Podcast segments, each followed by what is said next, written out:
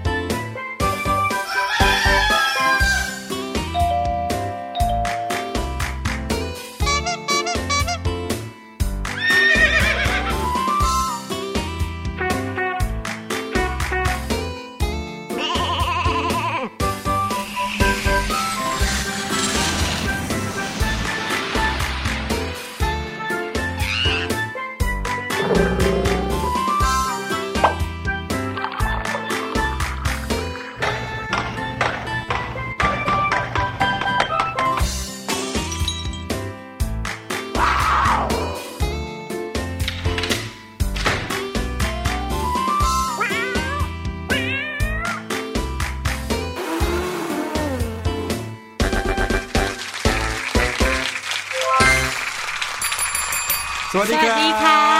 สวัสดีทุกๆคนนะครับ เข้าสู่รายการเสียงสนุกครับว่าวันนี้ค่ะ พวกเราก็มาแล้วพี่หลุยกับพี่แนนประจำการเช่นเคยค่ะ ใช่ครับได้รับเสียงตอบรับล้นหลามเช่นเคยเลยโอ้โอ้โหอยู่กันเต็มห้องส่ง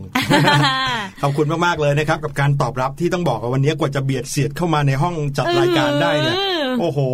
ต้นไม้เต็มไปหมดเลยรกร้างเต็มไปหมด แล้วก็เราก็จะมาเจอกันอย่างนี้หนึ่งชั่วโมงเต็มเช่นเคยนะคใช่รับแล้วค่ะรายการของช่องไทย PBS นะคะ หรือว่าเป็นทางวิทยุครับก็ยินดีต้อนรับเช่นเคยค่ะ ครับผมตอนนี้หลาย ๆ จังหวัดก็เริ่มทักทายกันเข้ามาแล้วนะครับอืมบอกเลยว่าหลาย ๆ ที่นะอยากไปมากอืมอย่างที่อุบลราชธานีอย่างเงี้ยค่ะนะครับ หรือที่สระบุรีก็มีนะครับอืมแล้วก็เอ๊ะมีอีกจังหวัดหนึ่งทางภาคเหนือจังหวัดแพร่อ่าโอ้นะครับ เราได้เจอกันนะครับกับรายการเสียงสนุกจากการที่มีสถานีวิทยุชุมชนหลายแห่งค่ะเอารายการเนี่ยไปออกอากาศนะครับอ้อที่ชัยนาทด้วยอืมนะครับขอบคุณมากๆเลยนะที่ทำให้เราได้เจอกับน้องๆหลาย ๆ คนใช่นะครับแล้วค่ะ แต่ว่าถ้าใครที่ไม่ได้ฟังจากวิทยุนะคะ ก็เช่นอืมเคย เราเข้าไปที่เว็บไซต์ไทย PBS ค่ะ แล้วก็กดวิทยุเลือกหารายการเสียงสนุกค่ะ แล้วก็จะมาพบกับพวกเราสองคนเช่นเคย ใช่ ถ้าเกิดว่าฟังทางวิทยุนะ ก็จะฟังตามวันและเวลาที่ผังรายการเขามีอยู่ใช่ไหมครับค่ะแต่ถ้าเกิดว่าเข้ามาในเว็บไซต์เนี่ยนะฮะอยากจะฟังกี่ตอนฟังตอนไหนที่ไหนเมื่อไรกับใครใช่ได้หมดแล้วเลย ใช่แล้วค่ะเพียงแค่มีอินเทอร์เน็ตเนาะพี่หลุยก็จะสามารถกดเข้ามาฟังพวกเราได้ อย่างที่ฟังอยู่ตอนนี้เนาะครับคิดว่าผมน้องๆน่าจะใช้วิธีนี้นี่แหละ วันนี้นะครับในช่วง What's Going On เป็นเรื่องราวที่จะมาเตือนกันอีกแล้วนะครับอืมเพราะว่าเป็นผลกระทบนะครับของการใช้พลาสติก นะครับค่ะซึ่งตอนนี้อย่างที่เรารู้ว่าไม่ได้มีผลเฉพาะแค่กับมนุษย์เท่านั้นนะครับแต่ว่ามีผลต่อสัตว์หลายชนิด ใช่แล้ว นอกจากจะที่เกิดภัยพิบัติที่กระทบโดยตรงเลยอืมกับสัตว์หลายชนิด แล้วก็มีทางอ้อมด้วย อย่างเช่นอาจจะไปทำให้เขาเนี่ยมีอาหารหรือมีที่อยู่ที่แบบว่าเดือดร้อนกันมากมายเลยค่ะ แล้วก็ยังมีข่าวเรื่องของการเข้าใจผิดของคุณยายคนหนึ่ง ซึ่งบอกเลยนะ พี่หลุย อ่านเรื่องนี้แล้วนะคนลุกทำไมล่ะคะพี่หลุย หลาย ๆ คนคงจะชอบกินอาหารญี่ปุ่นใช่ไหมฮะค่ะซึ่งเขาก็จะมีสิ่งหนึ่งที่จะทำให้อาหารญี่ปุ่นเนี่ยโอ้โหมีรสชาติเผ็ดร้อนอ่าแล้วพูดแค่นี้ก็น่าจะรู้แล้วว่าสีคืออะไรเขีนะคยรับวๆเนาะครับผมแต่ว่าคุณยายท่านนี้ทำอะไรให้พี่หลุยรู้สึกว่า โอ้โหนะฮะเดี๋ยวจะเป็นยังไงมาติดตามกันในช่วงวอส Going On และยังมีอีกเรื่องหนึ่งเป็นเรื่องราวของขยะอีกเช่นเคยค่ะ นะครับขยะพลาสติก สิ่งที่เราทุกคนจะต้องคำนึงถึงกันให้มากๆนะครับแล้วก็ทำให้จำนวนขยะพลาสติกลดลงให้ได้เลยนะครับตั้งแต่รุ่นของเราเนี่ยแหละอย่าปล่อยให้ขยะพลาสติก เยอะแยะเต็มไปหมดนะครับมาติดตามกัน นอกจากนั้นนะครับในช่วงรู้หรือไม่กับพี่ลูกเจี๊ยบโอ้โหวันนี้พี่ลูกเจี๊ยบมาพร้อมกับเรื่องว้าวๆอีกแล้วอืมอยากรู้มากเลยค่ะพี่หลุยแต่ว่าต้องรอก่อนสักครู่หนึ่งแล้วก็ช่วงสุดท้ายของเราค่ะช่วงห้องเรียนสายชิล วันนี้เป็นวิชาสังคมศึกษาค่ะ พี่หลุยคะถ้าพี่จะชวนคุยเรื่องราวของวัด พี่หลุยอืมคิดว่าการที่เราไปวัดนี่เราได้ไปทำอะไรบ้างคะวัดเหรอครับ ใช่แล้วแน่นอนสิครับค่ะก็ต้องไปไหว้พระแน่แต่ว่าส่วนใหญ่แล้วถ้าพูดถึงวัดนะ คนอาจจะนึกถึงการไปทำบุญอืใช่ไหมไปทำสังฆทานค่ะอาจจะไปเข้าไปในพระอุโบสถเนาะแล้วก็ไปไหว้พระหลายหลายๆคนก็มีการไปทำบุญด้วยการไปหยอดตู้อืมหยอดกล่องที่อยู่ในวัด อืมอย่างพี่แนนเนี่ยจะชอบไปที่วัดหัวลำโพงด้วยค่ะพี่หลุยครับเพราะว่าเขาจะมีเหมือนให้ทำบุญเพื่อไถ่ชีวิตโคกระบือด้วยค่ะพี่หลุยหลายหลายๆอย่างเนาะใช่คนก็ไปสร้างความสบายใจนะด้วยการไปวัด แต่ว่า วัดเนี่ยก็ยังมีอีกหลายความหมายเลยนะหมายถึงว่าเราสามารถทำกิจกรรมได้มากมายที่วัด รวมไปถึงหลาย ๆ ที่เป็นวัดที่เป็นแหล่งท่องเที่ยวด้วยอืมคนมาเยอะแยะเลย เพราะว่านอกจากความสวยงามแล้วนะค่ะถ้าเกิดว่าเป็นชาวต่างชาติเนี่ยพี่หลุยว่าเขาอาจจะอยากมาวัดที่ไทย เพราะว่าสวยงามและในบ้านเขาก็ไม่มีใช่ไหมครับใช่ค่ะ แต่ว่าวัดเนี่ยยังมีเรื่องราวของประวัติศาสตร์อยู่ในนั้นด้วยอืมหลายที่นะ สร้างขึ้นมาแบบเป็น ร้อยร้อยๆปีแล้วค่ะแน่นอนครับก็ต้องมีการเขียนฝาผนังใช่ไหมอืมไม่ได้หมายถึงคนมือบอลไปเขียนนะหมายถึงว่าเวลาที่มีการวาดฝาผนังเป็นรูปภาพ เป็นประวัติพุทธศาสนา เป็นประวัติของสถานที่นั้นอะไรเงี้ยอ่าอย่างเช่นที่พี่แนนเคยไปค่ะพี่หลุยที่จังหวัดน่านอืมเขาจะมีเขาเรียกว่าภาพวาดกระซิบรักบรรลือโลกอ่าอ่าเป็นตั้งแต่สมัยโอ้โหนานมากเลยค่ะ แต่ว่ารูปเนี่ยยังอยู่ที่ผนังที่พระอุโบสถอยู่ที่วัดภูมินทร์ค่ะพี่หลุย จริงด้วยครับแน่วันนี้นะครับในรายการเสียงสนุกของเรามีเรื่องราวเกี่ยวกับวัดมาเล่าให้น้องๆฟังแน่นอน ใช่แล้วค่ะ แต่ว่าตอนนี้เดี๋ยวเราไปพักกันสักครู่ฟังเพลงกันก่อนนะครับ แล้วเดี๋ยวช่วงหน้ากลับมาเจอกับช่วงแรกของเรา What's Going On ครับ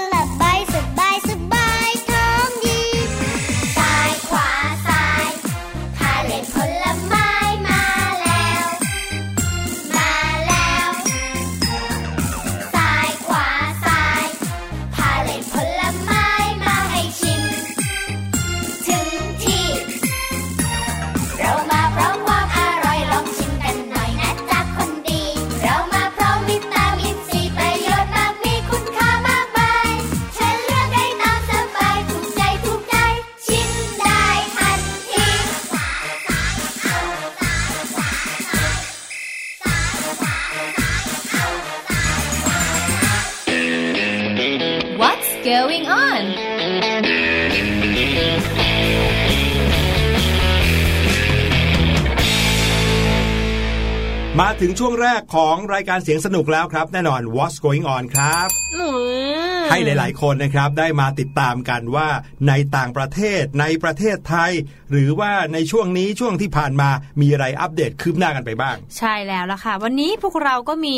เรื่องราวถึง 3 ที่เลยนะคะ พี่หลุยครับที่ผมมาเล่าให้ฟังเรื่องแรกนะครับเป็นการค้นพบของนักวิทยาศาสตร์นะครับที่เขาเห็นผลกระทบของพลาสติกที่เราใช้ใช้กันเนี่ยนะครับ อีกแล้ว แล้วก็เป็นข่าวไม่ค่อยดีเท่าไหร่ด้วยนะครับ เกี่ยวข้องกันกับไส้เดือนอืมไส้เดือนนะคะพี่หลุยแล้วน้องนึกภาพไส้เดือนออกไหมที่มันเป็นตัวยาวๆ แล้วก็ยึกยือยึกยือคอย มุดดินไปมุดดินมาอ่าแล้วเวลาเราเจอไส้เดือนนะมักจะเจอกันทีเป็นหูเป็นฝูงเลยอย่างเงี้ยนะครับ ไส้เดือนเนี่ยหลาย ๆ คนอาจจะมองว่าเป็นสัตว์ที่หน้าตาแปลกประหลาดนะแล้วบางทีก็ดูน่ากลัว หลายคนเนี่ยกลัวไส้เดือนก็มีนะ ใช่ค่ะ เพราะว่าตัวเขายาวๆ ยึกยือยึกยือ แล้วก็ไม่มีตาไม่มีแขนไม่มีขาดูเหมือนงู แต่ไม่มีหัวอย่างเงี้ยนะครับอ่าหน้าตาแปลกๆแต่ว่าจริง ๆ แล้วไส้เดือนมีประโยชน์มากๆนะครับโดยเฉพาะอย่างยิ่งกับสถานที่อยู่ของเขาก็คือภายในดิน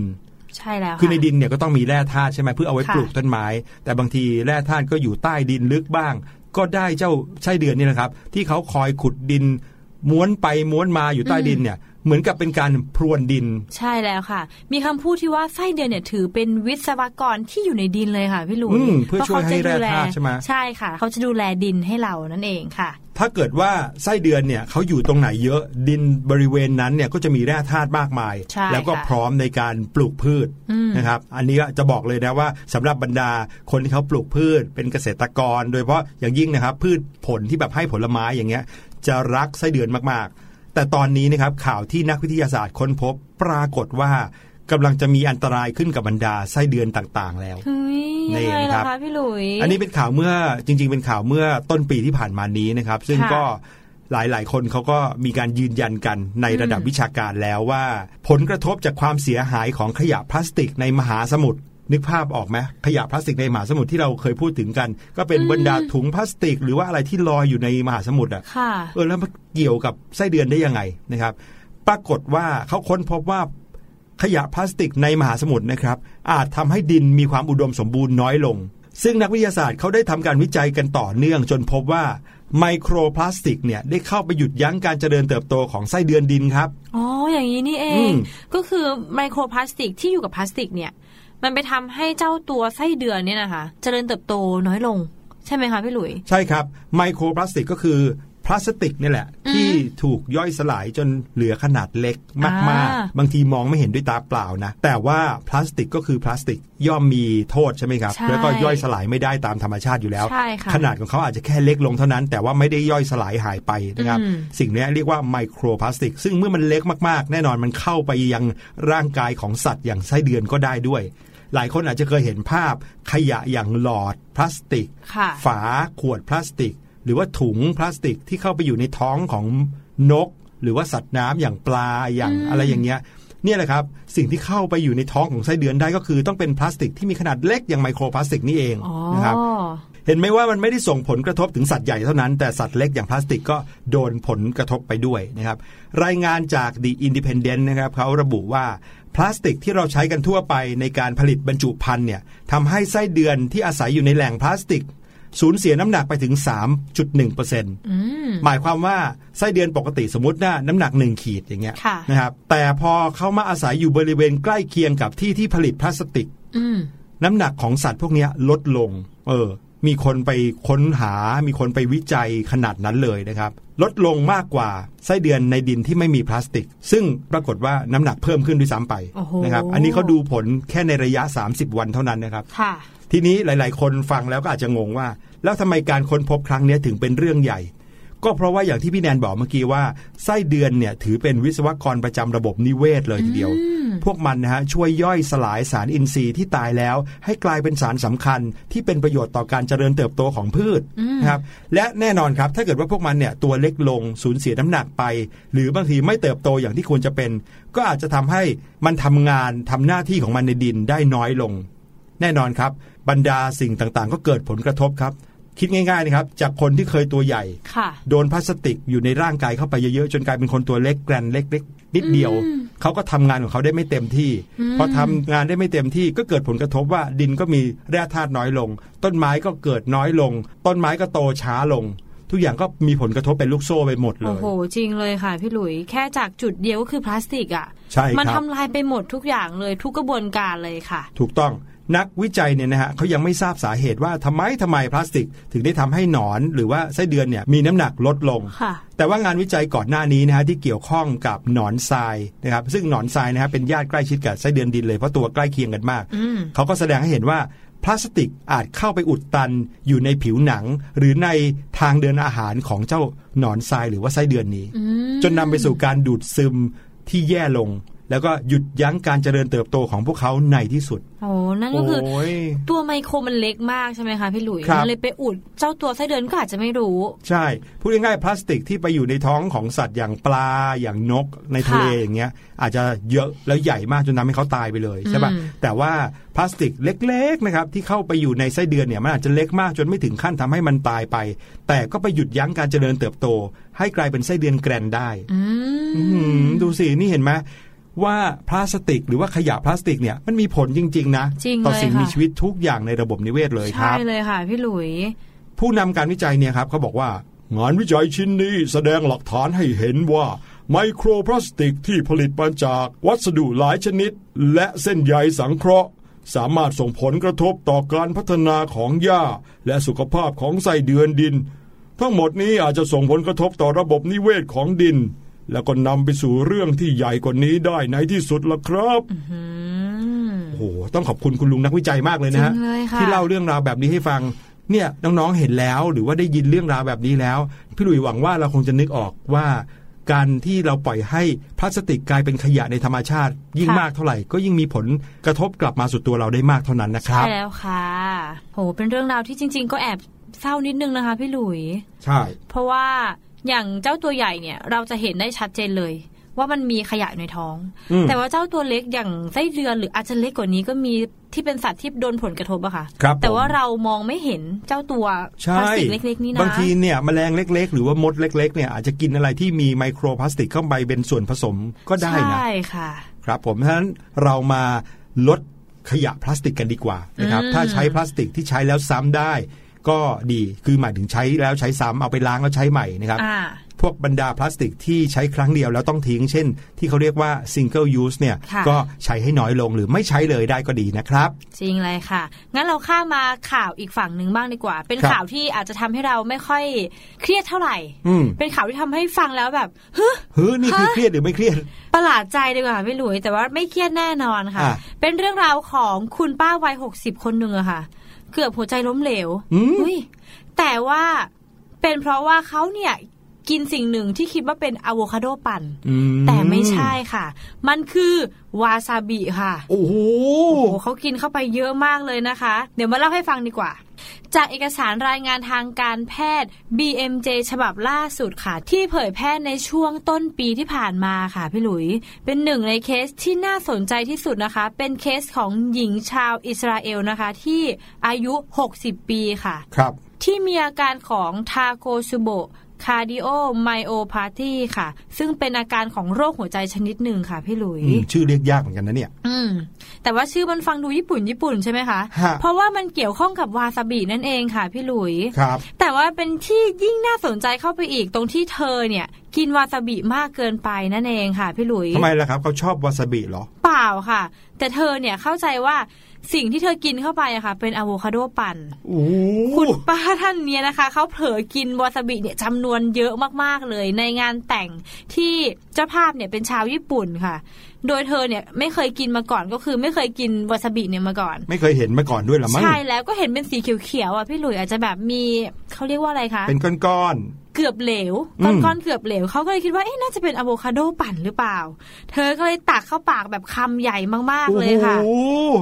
แต่ว่าเดี๋ยวเดี๋ยวเดี๋ยวนะ ถ้าเกิดว่าน้องๆ นึกภาพตามพี่แนนออกนะ หรือหลาย ๆ คนที่เคยกินหรือว่าเคยเอาลิ้นไปแตะวาซาบิเนี่ยอืมจะรู้เลยว่า เผ็ดฉุนสุดๆเลยจริงกิค่ะเข้าไปพี่แล้วหลุยจะรู้สึกเหมือนเผ็ดขึ้นไปที่สมองเลยอะเหมือนไม่ได้หัวจะระเบิดเลยคือไม่ได้อะเห็ดเผ็ดในปากนะเผ็ดในสมองเลย ใช่ แต่นิดเดียวเองนะครับ ไม่ต้องเยอะเลย แต่นี่ปรากฏคุณป้าตักเข้าไปช้อนคำเบื้อเริ่มเลยเหรอนั่นน่ะสิแต่พี่แนนคิดว่าหลังที่เขากินเข้าไปแล้วเขาคงรู้แล้วล่ะค่ะว่ามันไม่ใช่อะโวคาโดปั่นครับแต่ว่าหลังจากนั้นค่ะ เธอก็เริ่มรู้สึกถึงอาการแน่นหน้าอก แขนก็เริ่มชา แต่ว่าเธอก็ทนอยู่นะ เมื่อจบงานเธอก็ไปที่โรงพยาบาลเลย อืมจบจากงานแต่งงานที่ไปร่วมเนี่ยนะฮะใช่แล้วก็รีบไปค่ะโรงพยาบาลเพราะเกิดอาการที่ประหลาดแล้วจริงค่ะ และแม้ว่าวันแรกนะคะ เธอจะไม่ได้รู้สึกว่ามันป่วยอะไรมาก แต่วันต่อมาค่ะ เธอรู้สึกว่าตัวเองเนี่ยเริ่มอ่อนเพลียขึ้นเป็นอย่างมากเลย ก็เลยตัดสินใจที่จะไปตรวจที่โรงพยาบาลอีกครั้งหนึ่งก็คือครั้งแรกไปเนี่ยมันอาจจะไม่ได้พบอาการอะไรมากมายครับใช่แล้วค่ะ แต่พอเธอรู้สึกอีกวันต่อมาแบบไม่ไหวแล้วขอไปตรวจอีกรอบนึงแล้วกัน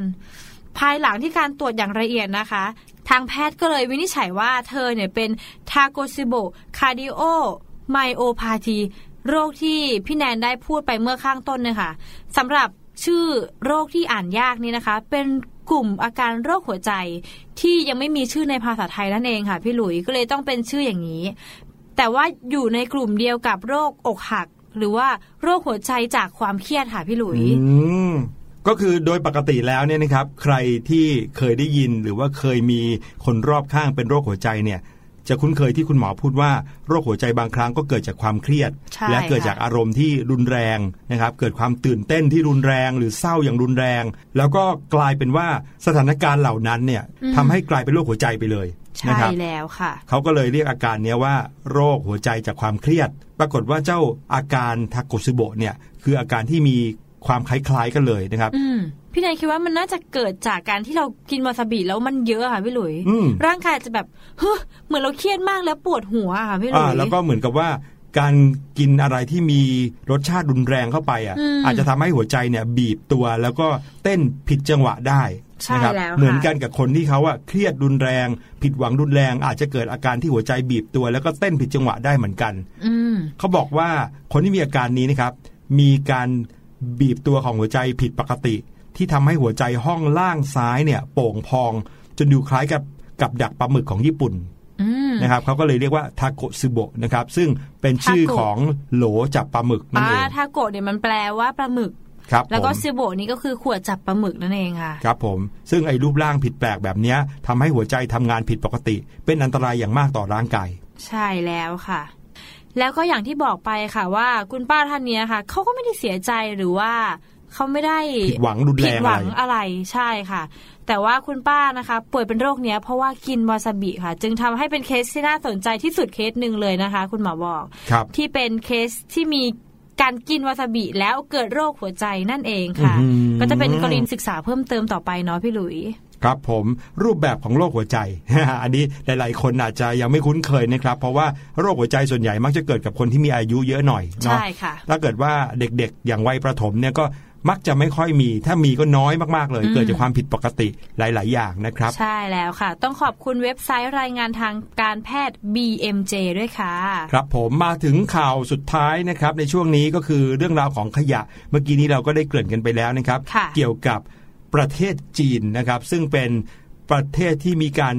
อ่าใช้พลาสติกเยอะมากอืมเพราะว่าคนเขาเยอะมากอืมนะครับ เดี๋ยวนี้เขาหันมาลดขยะพลาสติกกันอย่างจริงจังแล้วนะครับใช่แล้วข่าวนี้มาจากกรุงเทพธุรกิจนะครับ เอามาฝากน้องๆกันหน่อยนะครับ เพราะว่าจีนเนี่ยถือเป็นหนึ่งในประเทศที่มีผู้ใช้พลาสติกรายใหญ่ที่สุดของโลกเลยอืมปัจจุบันเขาหันมาเข้มงวดเรื่องขยะพลาสติกกันแล้วนะครับ ด้วยการประกาศแบนถุงพลาสติก คือไม่ใช่ทำให้ถุงพลาสติกแบนๆนะ แบนแปลว่างดใช้เลิกใช้เลิกยุ่งนะครับค่ะกับถุงพลาสติกแบบใช้ครั้งเดียวทิ้งหรือว่าอืม single-use อย่างที่บอกไปนะครับหลอดพลาสติกก็ไม่ใช้แล้ว ตามร้านอาหารหัวเมืองใหญ่ของจีนเนี่ยนะครับจะต้องถูกลดหรือว่างดใช้ถุงพลาสติกและหลอดพลาสติกภายในสิ้นปีนี้แล้ว โอ้โหห้ามมีอีกเลยนะครับสุพดร้อมยอกัดเลยค่ะมีการตั้งเป้าลดการใช้ผลิตภัณฑ์พลาสติกทุกชนิด ให้ได้ถึง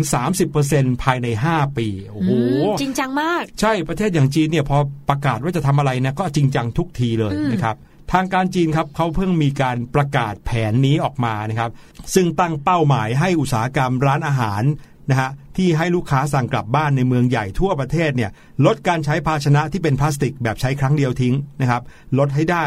30%ภายใน 5 ปี ซึ่งก็ต้องบอกเลยว่า ถึงแม้จะดูเป็นตัวเลขที่ไม่เยอะ แต่ก็ยากเหมือนกันสำหรับประเทศที่มีคนเยอะมากๆ อย่างประเทศจีนนะครับค่ะในเอกสารเขาบอกว่า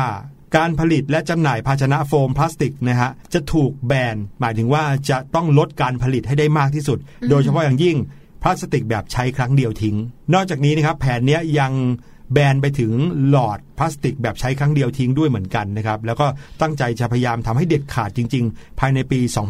2565 นะฮะ ทีนี้มาดูข้อมูลจากธนาคารโลกกันบ้างนะครับเขามีการบันทึกเอาไว้ด้วย ข้อมูลจากธนาคารโลกบอกว่าจีนเนี่ยผลิตขยะถึง 210 ล้านตันโอ้ในปี 2560 ก็คือเมื่อ 2 ปีที่แล้วค่ะแล้วก็มีแนวโน้มสูงที่ตัวเลขเนี้ยจะเพิ่มขึ้นแตะไปถึง 500 ล้านตันต่อปีโอ้โหภายในปีเพิ่ม2573ขึ้นก็เยอะอีกเลยนะคะพี่ครับหลุยผมทีเนี้ยพอมันเริ่มเยอะขึ้นตัวเลขนี้ประกาศออกมา ทางจีนเขาก็เลยเริ่มรู้สึกว่าไม่ได้ละอืมจะยอมให้นานาประเทศมาบอกว่าประเทศของเราเป็นประเทศที่ผลิตขยะพลาสติกมากที่สุดในโลกไม่ได้ค่ะเราเลยต้องทำให้จริงจัง เริ่มมีการประกาศการใช้นโยบายที่จะลดขยะพลาสติกกันอย่างจริงจังสุดยนะคอรับดเลยค่ะ ทางการเขามีการออกกฎหมายออกแผนควบคุมมลพิษจากพลาสติก เอาว่าให้เต็มที่กันไปเลยนะครับอืมเหมือนกับว่าถ้าใครคิดที่จะตื่นแต่เช้ามา ไม่งัวเงีย รีบอาบน้ำรีบแต่งตัว ก็ลงมือทำเลยอะไรแบบนี้นะครับ ไม่ใช่ว่าอ๋อเอาไว้พรุ่งนี้ค่อยทำโอ้ยอันนี้ยังไม่เอาโอ้ยวันนี้เอาไว้ก่อนแล้วกันไม่มีแบบนั้นไม่มีงองแงนะครับ พอบอกจะเลิกเลิกเลยอืมพอบอกจะหยุดใช้หยุดใช้ทันทีนะครับค่ะนี่ก็คือสิ่งที่ทำให้เราเห็นถึงความเอาจริงเอาจังของประเทศจีนเป็นประเทศใหญ่นะครับ ซึ่งเขาเอาจริงเอาจังเกี่ยวกับเรื่องของการ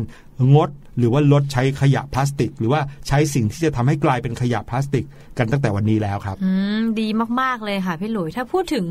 ประเทศเราก็น่าจะแบบรณรงค์กันเพิ่มขึ้นเรื่อยๆนะคะอืมตั้งแต่ใช่ช่วงต้นปีที่ผ่านมาเนาะครับทางร้านสะดวกซื้อก็อ่านลดการแจกถุงพลาสติกเยอะขึ้นใช่หลายที่เลยค่ะ แต่ต้องวงเล็บว่าแอบเห็นบางที่ก็ยังใช้กันอย่างมีความสุขนะฮะนะครับก็ต้องฝาก ไปยังคนที่ใช้ถุงพลาสติกอย่างเรานะครับ คุณพ่อคุณแม่น้องๆ เข้าร้านสะดวกซื้อหรือว่าไปที่ซูเปอร์มาร์เก็ตพยายามที่จะพกภาชนะอย่างเช่นตะกร้าบ้างละถุงผ้าบ้างละนะครับค่ะไปใช้กันเองคือหมายถึงว่าใช้ซ้ำใช้ซ้ำได้เรื่อยอืมๆโดยไม่ต้องใช้ถุงพลาสติกใหม่ๆ ถ้าเกิดว่าผลิตออกมาแล้วไม่ได้ใช้มันก็ไม่กลายเป็นขยะ ถูกไหมครับ แต่พอใช้ปุ๊บครั้งเดียวทิ้งปุ๊บกลายเป็นขยะทันที ใช่แล้วล่ะค่ะ ครับผมนั่นก็คือสิ่งที่นำมาฝากกันในช่วง What's What's Going Going On On ค่ะครับ เดี๋ยวพักกันสักครู่แล้วกลับมาพบกับรู้หรือไม่จากพี่ลูกเจี๊ยบครับ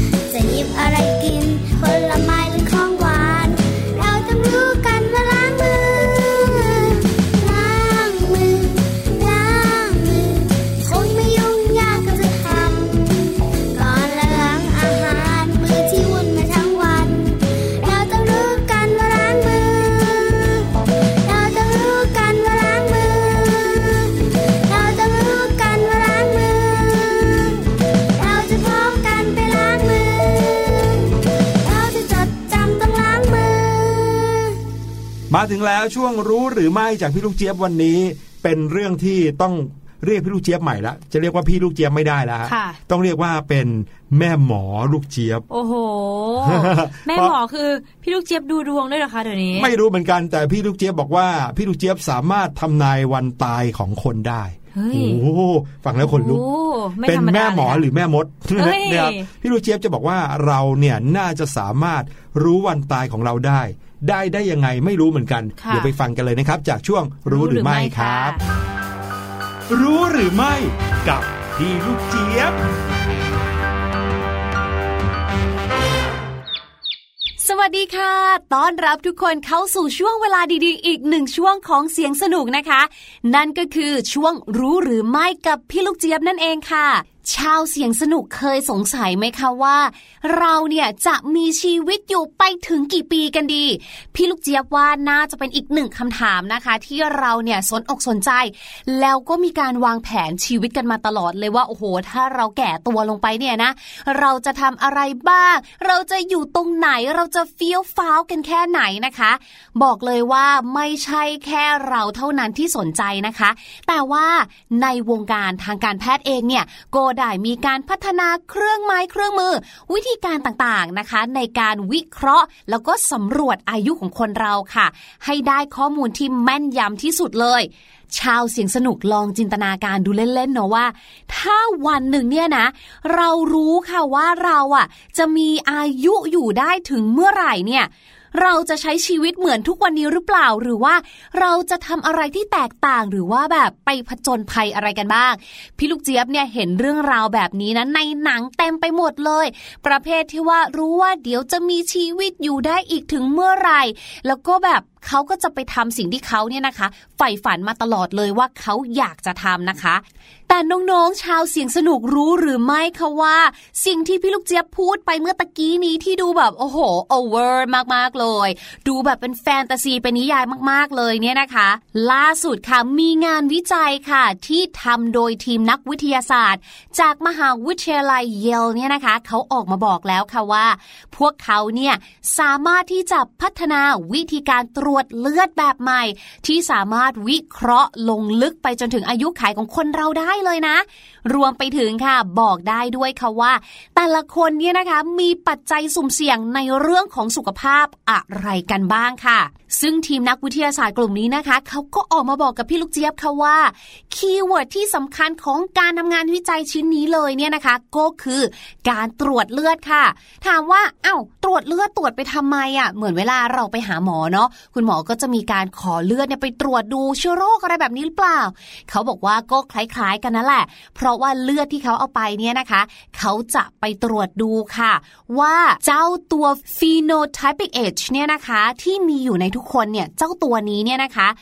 มันมีมากกว่า หรือน้อยกว่าอายุจริงตามเวลาค่ะ ถ้าสมมติว่ามันมีมากกว่าเนี่ยนะคะ แปลว่าคนคนนั้นค่ะกำลังเจอกับภาวะแก่เร็วเกินค่าเฉลี่ยค่ะ และมีความเสี่ยงที่จะเสียชีวิตสูงขึ้นค่ะทำให้บรรดาคุณหมอเนี่ยนะคะ สามารถที่จะคิดต่อไปได้อีกค่ะว่า คนคนนั้นเนี่ยนะคะจะมีแนวโน้มอยู่ถึงอายุเท่าไหร่ค่ะ และไม่ใช่งานวิจัยจากมหาวิทยาลัยเยลอย่างเดียวนะคะ แต่ว่าค่ะทีมนักวิจัยด้านชีววิทยาผู้สูงอายุ จากสถาบัน Max Planck Institute ในประเทศเยอรมันนะคะ ก็ออกมาบอกเหมือนกันค่ะว่า เขาเนี่ยสามารถที่จะบอกอายุของคนได้จากการตรวจเลือดเช่นเดียวกันค่ะ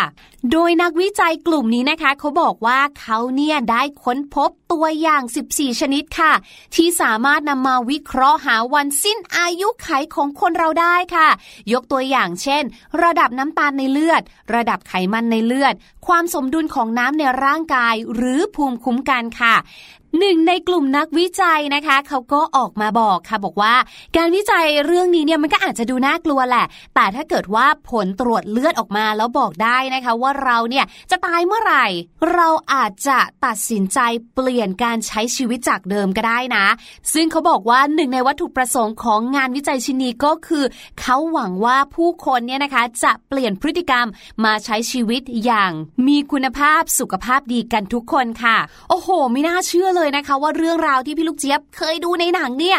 มันจะสามารถเป็นความจริงได้นะคะ แต่อย่างไรก็แล้วแต่นะคะเขาก็แอบทิ้งท้ายเอาไว้นะคะว่างานวิจัยชิ้นนี้เนี่ยเป็นแค่การทดสอบในศูนย์วิจัยเท่านั้นนะคะ ยังไม่ได้พร้อมที่จะนำมาใช้งานจริงในโรงพยาบาล หรือว่าไปใช้ในคลินิกกับคนไข้จริง ๆ ค่ะ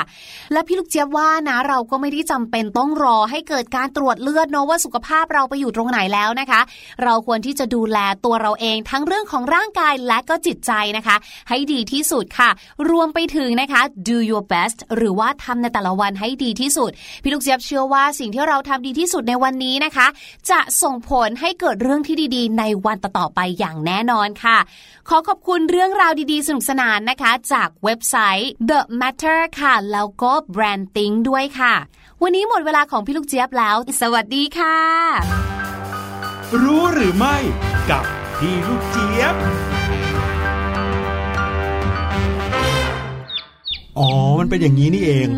การตรวจเลือดเนี่ยนอกเหนือจากจะสามารถตรวจโรคภัยนะค่ะรู้ DNA รู้อะไรต่ออะไรได้มากมายแล้ว เรายังสามารถประเมินผลหรือว่าประเมินวันที่หรือว่าอายุไขของเราได้อีกด้วยใช่แล้วแต่พี่หลุยค่ะว่าการรู้วันตายล่วงหน้าไม่น่าจะดีเท่าไหร่นะมันอาจจะทำทำไมให้ล่ะคะคนเราแบบว่าคิดแบบแปลกๆได้ไงอ๋อเออเช่นถ้าเกิดว่าพี่หลุยรู้ว่าเดี๋ยวอีกไม่กี่วันพี่หลุยจะแบบ ต้องไม่อยู่แล้วอะไรเงี้ยค่ะก็อาจจะคิดทำอะไรแปลกๆขึ้นมาก็ได้ แบบไม่ดีอย่างเงี้ยเออหคะไม่รู้เหมือนกันคือไม่ได้หมายถึงตัวเองนะแต่หมายถึงคนจำนวนเท่าไหร่ตั้งเยอะแยะอย่างเงี้ยอืมถ้าเขาคิดไม่เหมือนกันก็อาจจะเป็นโทษได้ พี่หลุยว่าธรรมชาติสร้างมาให้เราไม่ต้องรู้วันที่เราจะจากโลกนี้ไปเนี่ยก็ดีอยู่แล้วนะจริงเลยค่ะก็พยายามทำสิ่งที่ดีๆเอาไว้ก็แล้วกันนะครับค่ะขอบคุณพี่ลูกเจี๊ยบมากๆเลย เดี๋ยวเราไปพักกันสักครู่ก่อนช่วงหน้ากลับมา พาชม วัดพระแก้วกันในช่วงห้องเรียนสายชิวครับ ก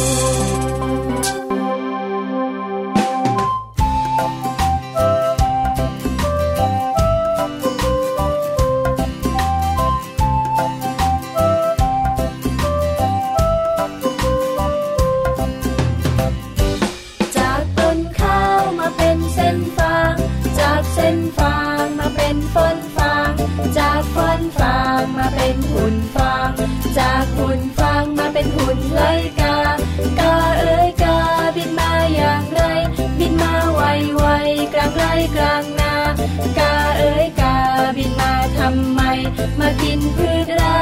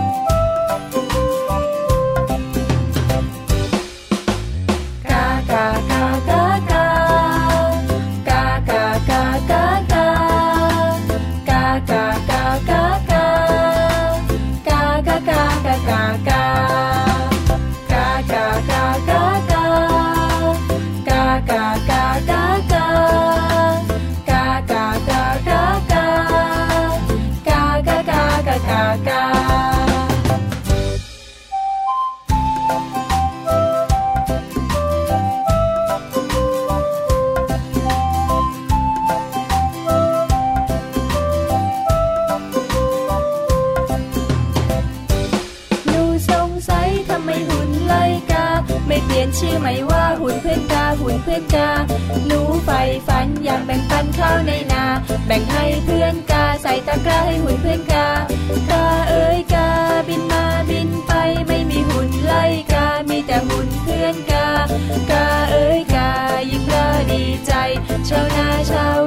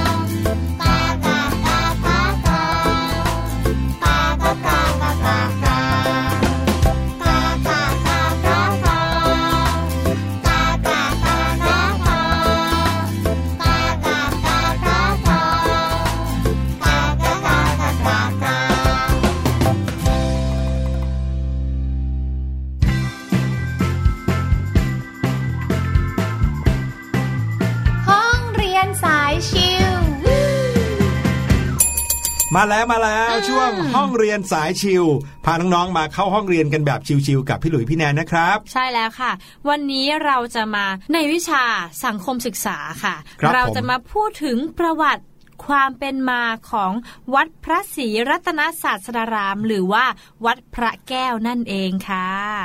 วัดเนี่ยนะถือเป็นสิ่งที่ เรียกว่าเป็นสถานที่แล้วกันไม่ใช่เป็นสิ่งอืมเป็นสถานที่ที่พวกเราทุกคนรู้จักกันดีทุกคนอยู่แล้ใช่วแล้วเนาะค่ะไม่ว่าใครจะนับถือศาสนาอะไรก็รู้จักวัดนะครับ แต่ละศาสนาก็จะมีวัดในแบบของตัวเอง